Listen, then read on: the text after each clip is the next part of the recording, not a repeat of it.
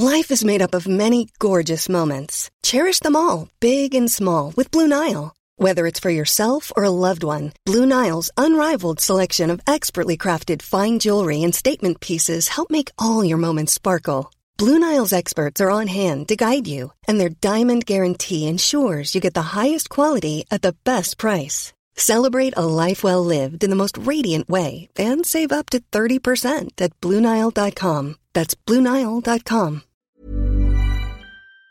Scientists have just announced the first images, you've probably seen the news, of a black hole. And with us to explain how this was done and what it means is astronomer Carolyn Crawford. So, what actually have they imaged, Carolyn, and where did they see this?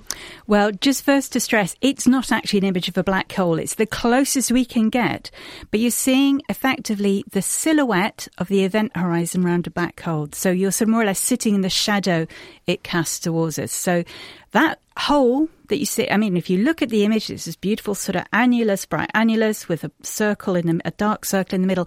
That's not the black hole. That's the shadow of the event horizon. It looks like a, a bit of a bagel in the sky, doesn't it? It's a uh, long way away, though, isn't it? It's 55 million light years away. So, and it sits right at the centre of a colossal giant elliptical galaxy called M87.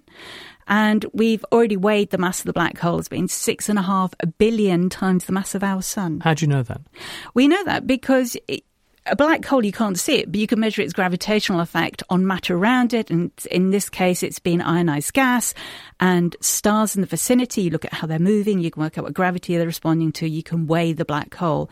The thing that's one thing that has come out of this that's nice is those estimates match very nicely the size of the event horizon we see here. So there's a consistent story about the mass within this black hole.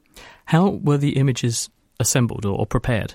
The images were taken with something called the Event Horizon Telescope, which is where you mock up a radio dish the size of the Earth by linking together eight widely separated radio telescopes. And the reason you do that is that if you increase the effective diameter of your telescope, you get a very good, what we call angular resolution. That's the ability to see details. And if you increase the size of your radio dish to that of the Earth, well, you can get a resolution that you could detect a grapefruit on the surface of the moon. And that is ideally matched to the event horizon around the supermassive black hole in M87, and also the supermassive black hole at the centre of our galaxy called Sagittarius A star. Yes, I was interested that they chose to report on the bigger one that was a lot further away, though, mm. than the one in our own galaxy. Do you think they're saving the best till last? Do you think they've got some big reveal up their sleeves? Uh, well, the nearer one, and nearer, I mean, it's still 26,000 light years away. The thing about Sagittarius A star is 4 million times the mass of our Sun. So it's a thousand times smaller, it's a thousand times nearer, but it's also much more variable. It changes in brightness on a much faster timescale. So actually correlating all the data from all these eight different telescopes is a lot harder work. So there will be a big reveal. They're just being more careful and they're taking longer to do it.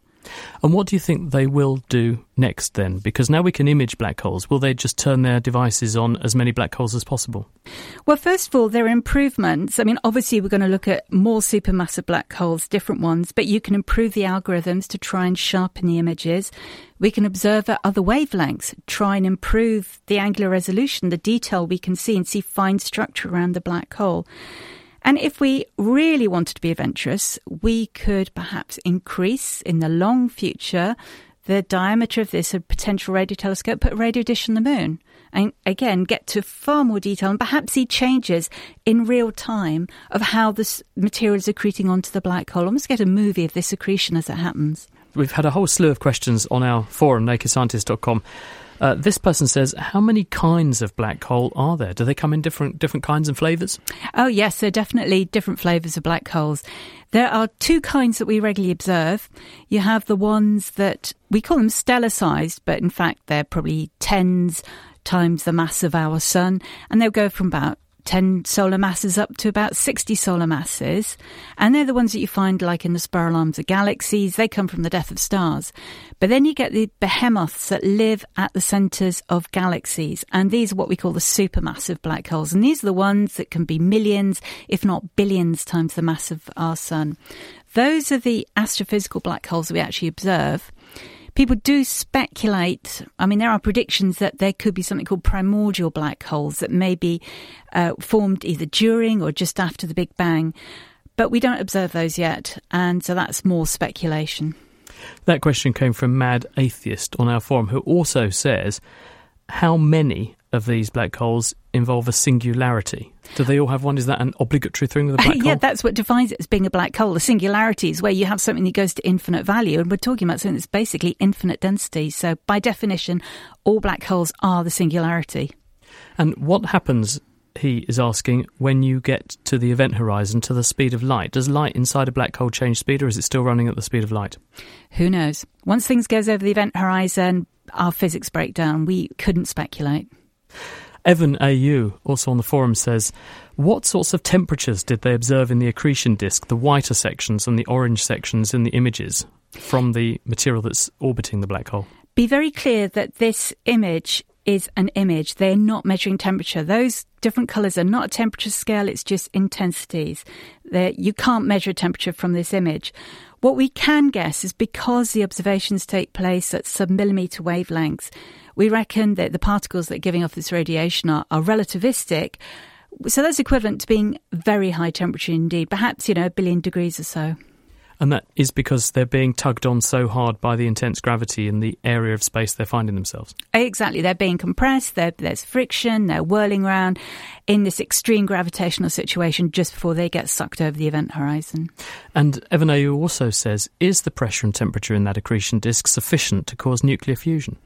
Well, obviously, the temperature is incredibly high, but the pressure is not there. The de- it's very, very diffuse. It's an incredibly hot plasma, uh, but the density is probably about equivalent to the air in this room. And the thing to get nuclear fusion going, you don't just need the temperature of, you know, tens of millions of degrees like you get in the centers of stars, but you also need that intense density so that there's enough protons that bang in together to start the nuclear fusion. So you're not going to get nuclear fusion in the accretion disk. And uh, Evan follows up by saying, why didn't they see jets in this image that's been put into the newspapers, for example? Because you do see those jets being demonstrated in some black hole images, don't you? Uh, of course, and there's a really strong jet in M87, the the black hole at the centre of this image.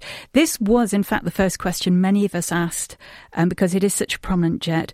All we can guess is that the surface brightness of the jet emission is so low in contrast to the stuff around the shadow of this um, event horizon that it's just not coming up in this image. And you've got to remember, you're looking right down to where the jet is being generated.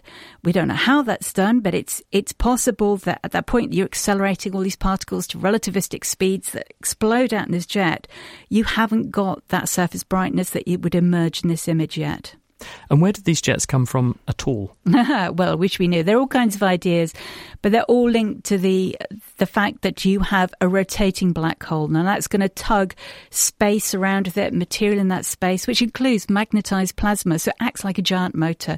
You're twisting, you're distorting the magnetic field, and if that snaps back into a simpler reconfiguration, you're going to release huge amounts of energy, which can spit out these charged particles along the rotation axis of the black hole, and you get these twin jets that stream out into the galaxy beyond. They're very striking, aren't they? Georgiev wonders Is there any way we can know anything related to the mass distribution inside the black hole, i.e., over the event horizon. This goes back to the point that the, mm-hmm. the person was asking about knowing about the speed of light or not inside the black hole. I guess the answer is going to be no. The answer is no. The event horizon is literally the horizon beyond which we can see no events, and we can do the thought experiments, but it's completely locked away. Anything that's going on beyond that boundary is completely locked away to us at the minute. There's there's no way we can work it efficiently mathematically or observationally.